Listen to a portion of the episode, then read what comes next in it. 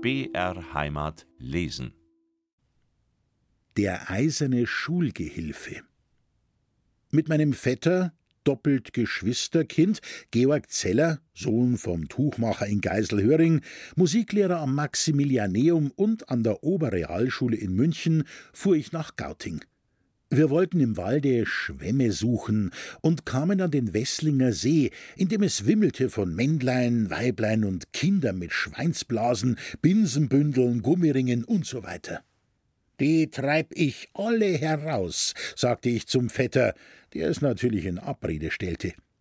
Ich band mein Taschentuch vor, sprang ins Wasser, fing an zu tauchen, kam da und dort wieder hoch, keine Berührung mit den anderen vermeidend, und keine halbe Stunde dauerte es, bis die ganze Badegesellschaft mit hochgezogenen Knien ringsherum am Ufer saß.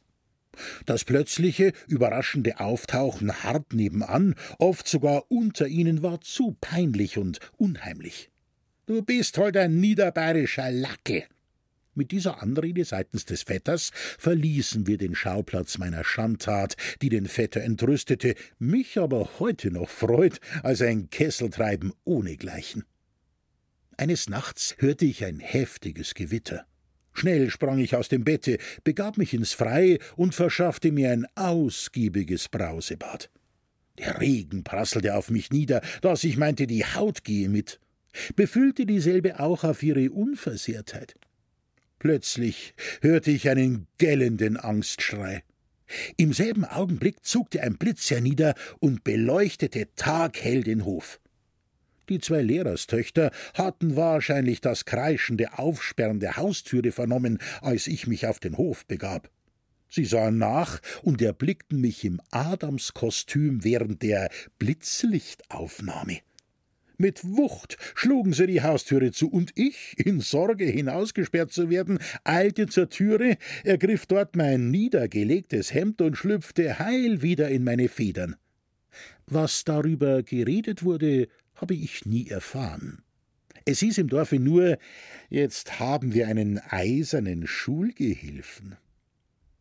Im Winter lief ich frühmorgens mehrmals mit Schlittschuhen auf der Donau zum Engelamt ins nächstgelegene Waldendorf als Aushilfe für den erkrankten Lehrer K. Nur am Rande war der Fluss vereist. Diese spärliche Eisdecke war allerdings vielfach gespalten und gebrochen, während in der Mitte das Wasser offen dahinströmte. Dies war wohl das gefährlichste all meiner Erlebnisse. Der Kraftprotz. Lehrer Michael K. aus dem nahen Waldendorf, ein herkulisch gebauter, großer Mann, nahm einmal an einer Beerdigung in Maria Posching teil. Als er am Kirchenchor erschien und mit seiner dröhnenden Bassstimme überraschend zu singen anfing, erschrak die Sopranistin Maria H. so, dass sie die Knie zitterten und sie nicht zu singen vermochte. Zu Gerichtsverhandlungen wurde er von den Parteien manchmal als Anwalt zugezogen, denn er hatte Erfahrung in mancherlei Streitsachen und verteidigte seinen Klienten mit Beredsamkeit, mit überzeugender Sachkenntnis und so kräftiger Stimme, dass ein Richter ihn ermahnte, sich einer ruhigeren Sprechweise zu bedienen. Er entgegnete Ich rede nur, wie mein Organ beschaffen ist.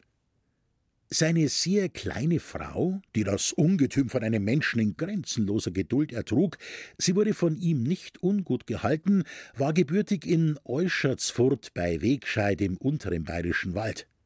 Es beliebte ihm, sie vorzustellen als geboren in Einscheißfurt. Er wetterte, dass er ohne Hilfsmittel mit bloßen Händen den Hund des Wirtes tischhoch, fast von der Größe eines Kalbes, überwältigen werde. Der Wirt hetzte den Hund auf ihn. Der Lehrer hielt diesem den linken Ellbogen entgegen, den er mit einem Handtuch umwickelt hatte. Als der Hund den Arm fassen wollte, ergriff K. ihm blitzschnell am Halse und schlug ihm mit solcher Wucht an das Stadeleck, dass ihm das Rückgrat brach. Um billigen Preis kaufte er ein in der ganzen Umgebung als äußerst störrisch bekanntes Pferd, um es zu dressieren. Es ging ihm öfters durch und war schwer zu halten, weil es die Kandare mit den Zähnen festhielt. Aber einmal kam er in einem solchen Falle sogar unter sein umgestürztes Wägelchen zu liegen. Das schlug dem fast den Boden aus, wie man zu sagen pflegt. In seiner Berserkerwut warf er den zum Stehen gebrachten Gaul zu Boden, hielt ihm den Kopf nieder, bearbeitete ihn mit Stiefeln und Peitschenstiel und ritt ihn direkt zum Vasenmeister. Bei einer Rauferei schoss er mit seinem Jagdgewehr in die Kastanienbäume des Wirtsgartens, da seine Gegner mit Laub und Ästen bestreut wurden. Und als sie ihn näher bedrängten, schleuderte er ihnen leere, vor dem Hause liegende Bierfässer entgegen und trieb sie in die Flucht. Vom Amtsgericht Bogen wurde er verurteilt, legte aber Berufung ein, lehnte bei der Verhandlung die ihn belastenden Zeugen als Mittäter ab und wurde wegen Notwehr freigesprochen. An seinem späteren Schulorte in Staubing bei Weltenburg ob Kehlheim kam er mit dem Wirtssohn in ein Handgemenge, beide um das Jagdgewehr ringend. Plötzlich löste sich ein Schuss, und dem Jungen wurden die Gedärme zerrissen, was seinen Tod herbeiführte. Lehrer K. wurde freigesprochen, aber pensioniert. Er ließ sich in Klingenbrunn bei Wegscheid nieder, wo er die Gemeindeschreiberei ausübte. Pfarrgeschichten. Der alte Lehrer Andreas H. pflegte die Pappschachtel mit den großen Oblaten zu Hause aufzubewahren, um sie vor Feuchtigkeit in der Sakristei zu schützen. Eines Tages kam er vor Beginn des Gottesdienstes durch die Kirche der Sakristei zugeschritten, mit elegantem Schwung den Abtrittdeckel in der Hand. Er fand es für schicklich, zuvor noch eine Reinigungsbewegung zu machen und verwechselte im Örtchen Nummer 00 die Oblatenschachtel mit dem unkirchlichen Deckel. Die Lösung des Irrtums in der Sakristei erlebte ich nicht mehr selbst, weil ich schon den Orgelbock bestiegen hatte, konnte mich aber an den Anblick des Konfusionsvaters H., der sich bald darauf das Ruhegehalt sicherte, ergötzen wie er mit seinen zwei nacheinander gebrochenen Beinen ehrerbietig durch den Kirchengang schlenkerte, ein Vorspiel zu den erheiternden Stegreifpredigten des Herrn auf der primitiven Kanzel, die der Form nach einem groben Zuba allzu sehr ähnelte. Jeden Samstagabend hatte der Herr Pfarrer in der Kirche einen Rosenkranz zu beten und ich hernach ein Marienlied zu singen. Als ich nun einmal wieder meine nicht sehr melodische Stimme in den Kirchenraum sandte, ertönte mittendrin hinter der Orgel ein dumpfer Schlag, und die Luft für die Orgelpfeifen war weg. Ich kletterte von meinem Orgelbock herab und sah hinter der Orgel den Kalkanten rücklings gestreckt da längs liegen. Auf meine Frage, was ihm fehle, knurrte er: Die Orgel hat so gebrummt, und da bin ich damisch geworden. Das war eine Ausrede. Der Bazi roch nach Schnaps, Bier und Schnupftabak. Beim Heben eines Beines zum Niederdrücken des Balkens, der den Blasebalg in die Höhe bringen und Luft eindringen lassen sollte, bekam er in seinem Alkoholdusel das Übergewicht und fiel rücklings um. Er war vom Beruf Schuhmacher, gemeinhin Schursterbeder genannt, geschrieben Peter E. als amtlicher Name, Feldzugssoldat von 1870-71, war gefangen genommen und auf die Insel Orolon an der Mündung der Loire gebracht worden, wo er sich als Bader ausgab und auf Kosten seiner deutschen Mitgefangenen die hierfür nötige Praxis erwarb. Zu dem erwähnten Rosenkranz wurde mit einer Glocke so lange geläutet, bis der Herr Pfarrer kam. Einmal dauerte dieses Läuten seitens der Ministranten ungewöhnlich lange. Ich erkundigte mich im Pfarrhof nach dem Herrn und erhielt von der Köchin die Auskunft, dass der Herr nach Enterposching zum Rasieren gegangen sei. Hierauf verkündigte ich auf den Altarstufen, der heutige Rosenkranz fällt aus, weil der Herr Pfarrer nach Enterposching zum Rasieren gegangen ist. Worauf sich die gewöhnlich anwesenden fünf alten Weiber und zwei Männer mit nicht ganz zufriedener Miene entfernten. Es entfiel hernach auch der immer zum Schlusse folgende Umgang um die Kirche über den Friedhof zur Seelenkapelle, wo für die armen Seelen gebetet wurde. Auf einem großen Bilde waren die armen Seelen im lodernden Feuer mit bittend erhobenen Händen gemalt.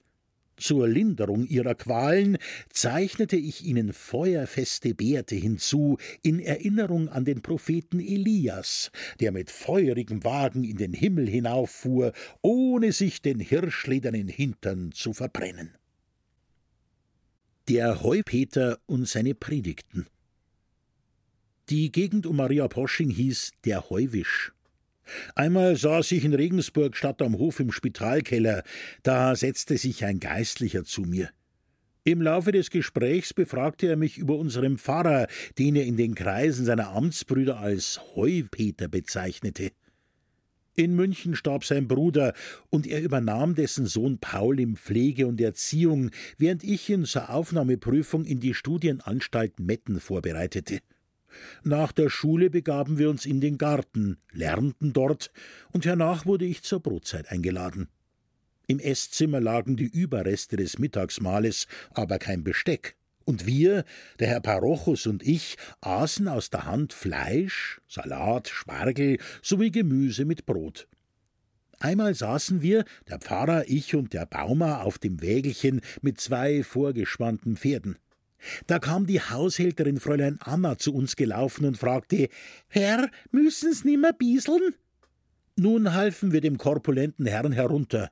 Er begab sich hinter den Stadel zur Verrichtung seiner Notdurft und öffnete umständlich sein Hosentürl, das wie eine Falltüre mit zwei Knöpfen rechts und links hochgeknöpft wurde und in den Regenbogenfarben schillerte. Als der Glockenstuhl schadhaft geworden war, forderte der Pfarrer vom Schreiner B. eine Reparatur. Dieser erwiderte, dass dies eine Zimmermannsarbeit sei, worauf der Pfarrer entgegnete, er solle ihn anschauen. B bestieg den Turm, besichtigte den Schaden, den er nicht beheben konnte, und schrieb eine Rechnung an die Kirchenverwaltung Maria Posching in der klassischen Kürze Glockenstuhl angeschaut, Kosten 50 Pfennig. Während der Sommerferien blieb ich einmal ihr Maria Posching zum Studium für die zweite Anstellungsprüfung. Zur Erntezeit standen zwar in der Sakristei vier Paar Stiefel, aber an Werktagen ließ sich kein Ministrant sehen. Der Pfarrer forderte mich auf zu ministrieren. Ich sagte, ich kann die Gebete nicht mehr. Er, dann lesen Sie sie aus dem Gebetbuch. Vor der Wandlung winkte er mich zu sich und sagte, Probieren's das. Das ist Essig, erkannte ich und lief in den Pfarrhof zur Haushälterin mit dem Bemerken, das ist Essig, der nimmt keine Weihe an. Gehtens, erwiderte sie, da hat das Kirchenmadel die Flaschen verwechselt. Und dann ging die Konsekration vor sich. Der fettleibige, körperlich unbeholfene, aber gutmütige Heupeter hatte an seinen Blähgasen keine besonderen Beschwerden, ließ vielmehr ohne Bedenken sein Ventil pfeifen oder auch, je nach dem gegebenen, mehr oder minder starken Gasdruck, zuweilen mit Donnergepolter resonieren und krachen, unbehelligt von der alsbald sich ausbreitenden schlechten Luft, als wäre er schon aus der Hose. Einmal hatten wir an einem schwülen, windstillen Sommervormittag vom eingepfarrten Hundelhof eine Leiche abzuholen. Es war erdrückend heiß. Der Herr erleichterte sich mehrmals seine Bedrängnis, wobei ich ihm ungeniert sekundierte. Inmitten dieses Bläserduettes, ein Getön, als wären die Blechinstrumente an unrechtem Orte aufgesetzt, lief ein Mann aus dem Trauergefolge nach vorne zu den uns voranschreitenden Sargträgern und rief diesen zu Geht schneller, er geht ja schon über. Gemeint war natürlich der Tote, der in der Sommerhitze mit penetrantem Geruche schon bedenklich der Verwesung anheimfiel und uns Zweien mit seinem Gestank aus der Verlegenheit half. Das Einstudieren einer Predigt verursachte wenig Zeit und Mühe. An Sonn- und Feiertagen predigte er über das Evangelium, was ihm gerade einfiel und seiner Meinung nach dazu passte, während etliche Zuhörer sich dabei dem Schlafe überließen. Er erzählte unter anderem vom Sonnenspektrum und von Freimaurern, worauf nach dem Gottesdienste die Frage diskutiert wurde, ob ihm vielleicht ein Trumm Speck gestohlen wurde und wer mit den drei Maurern gemeint sein könnte, da sich in der Pfarrei vier Einwohner mit Maurerarbeiten beschäftigten. Einmal störten ihn die Burschen auf der Empore während seines Vortrages durch lärmendes Niesen und Schneuzen. Da rief er ihnen zu, ihr Nasentrompeter, wenn's euch auch nicht gefällt, anhören müsst es doch. Zur Vergrößerung des Friedhofes wurde von seinem großen Hofraum ein Stück abgetrennt, gegen seinen Einspruch. Das gab ein Predigtthema für drei Sonntage. Ich bin euer Seelsorger, begann er nach einleitenden Worten. Ich bereite euch den Weg zum Himmel, sorge für euer Seelenheil, und was tut ihr mir? Ihr beeinträchtigt meine Schweinezucht, nehmt den Säuen die Ötz, beschränkt ihren Auslauf, engt sie ein mit Schädigung ihrer Gesundheit und schädigt dadurch auch mich? Könnt ihr das vor eurem Gewissen verantworten? Nun eine gelungene, dramatisch gesteigerte Strafpredigt des Heupeter. Ihr christlichen Mitbrüder, ich muss es euch schon sagen, wo ihr hingehört. Ihr gehört daher und nicht hinüber nach Stephansposching oder Enterposching, wie ihr euch auszudrücken beliebt. Den hiesigen Gottesdienst habt ihr an Sonn- und Feiertagen zu besuchen, nicht aber den da drüben. Manche unterlassen auch das, sitzen dort im Wirtshause herum, rauchen, schnupfen, spielen Karten, unterhalten sich sonst wie und reden sich aus, dass sie dort schon in der Frühmesse waren. Andere bleiben gleich zu Hause, angeblich beim Kochen, oder sie schleichen während der Predigt von der Empore weg nach Hause zum Knödel einlegen. Diese Knödelsieder gehören hierher in den Pfarrgottesdienst, wo ihnen der wie andächtiges Gebet zum Himmel aufsteigende festtägliche Weihrauch anscheinend weniger gut in die Tabaknasen sticht als der Geruch vom gebratenen Schweinefleisch oder Geselchten in ihrer Kuchel. Diesen Gottesdienstschwänzern und Namenschristen wird der gerechte Gott weder ihre Fleischtöpfe noch ihre Feldfluren segnen, dafür aber ihre sündhaften, ausgeschammten Leiber einst im Höllenfeuer ewig sieden und braten lassen, als Vergeltung für die sträflich übertretenen und versäumten Kirchengebote. Es möge euch genügen, mit meinen gut gemeinten Worten euer abgestandenes, zweifelhaft christliches Gewissen vom Sündenschlafe wieder wachzurufen und zum Besuche eures Gotteshauses hier zu ermahnen. Als Seelsorger muss ich es euch sagen, denn ich bin beim jüngsten Gerichte für euer Seelenheil verantwortlich und mag nicht die Schuld solcher Unterlassungen euretwegen auf mich nehmen und vor Gottes Richterstuhl zur Rechtfertigung und Bestrafung gezogen werden. Ihr scheinheiligen Christen, bessert euch, macht Gott Freude durch einen gottgefälligen Lebenswandel, aber erfreut nicht den Teufel durch einen sündhaften. Hierauf stieg er ohne Segen und ohne Schlussgebet einige Stufen von der Kanzel hinab, wodurch die überraschten Zuhörer aufmerksam wurden, betrat dann noch einmal den Predigtstuhl, neigte sich darüber und rief hinunter Hätt bald vergessen, Hurenstingel seid's ihr auch noch.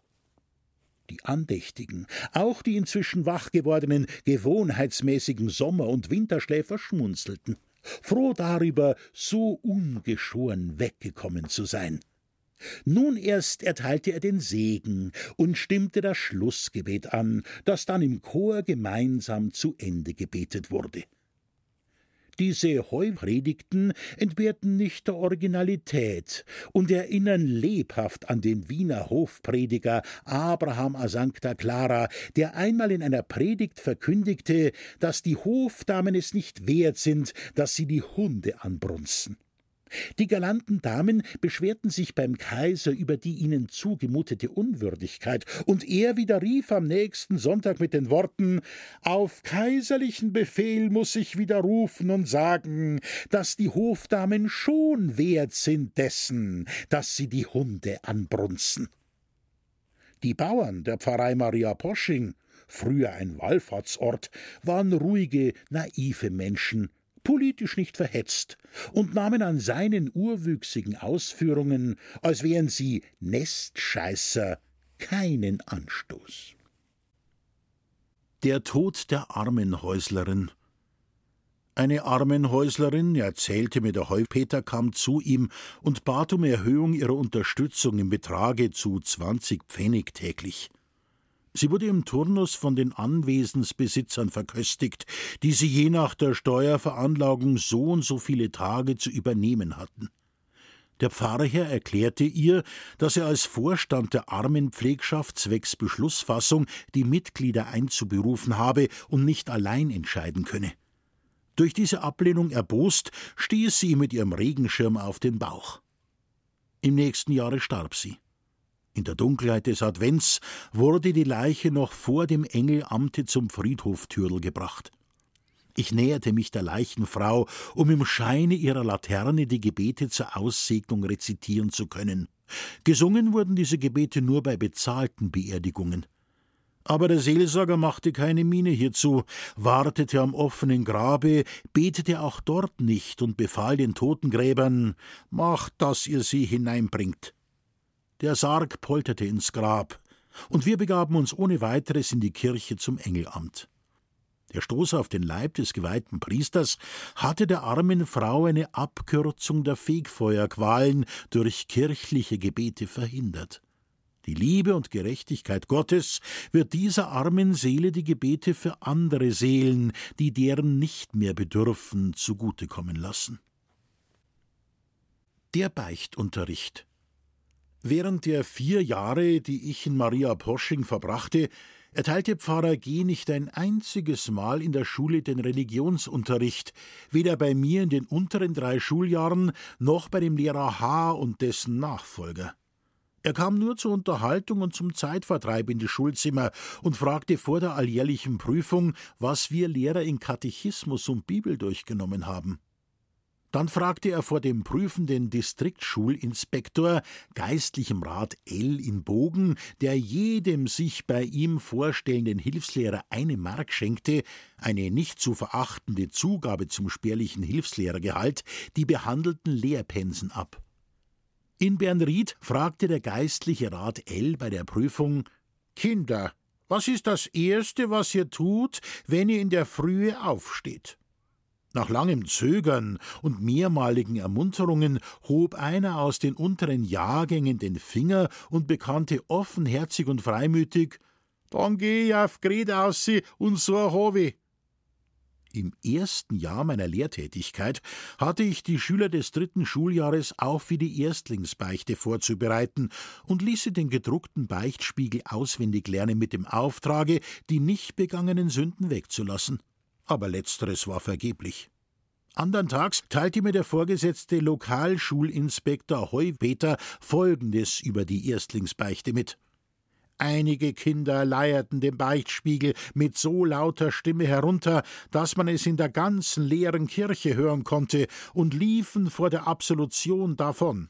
Andere redeten so still und verschüchtert, dass ich sie nur mit Mühe verstehen konnte, und beichteten alle möglichen Sünden einer sogar einen Ehebruch. Auf meine Frage, was der Bub denn da angestellt habe, gestand er, dass er die Ehehaltenschüssel gebrochen habe. Der Heupeter fuhr fort. Einer blieb in der Bank knien und machte gar keine Anstalten, den Beichtstuhl zu betreten. Gefragt, warum er nicht käme, er sei doch schon vorbereitet, gab er zur Begründung, aber mir reut's no net. Andere Lauser fingen an zu scherzen, zu stoßen und herumzulaufen. Ich hatte stets mit Störungen zu kämpfen. Aufgrund dieser Aufklärungen ging die zweite Beichte schon würdiger und richtiger vor sich. Es muss eben alles gelernt sein. Auch der Beichtunterricht für achtjährige Bauernkinder.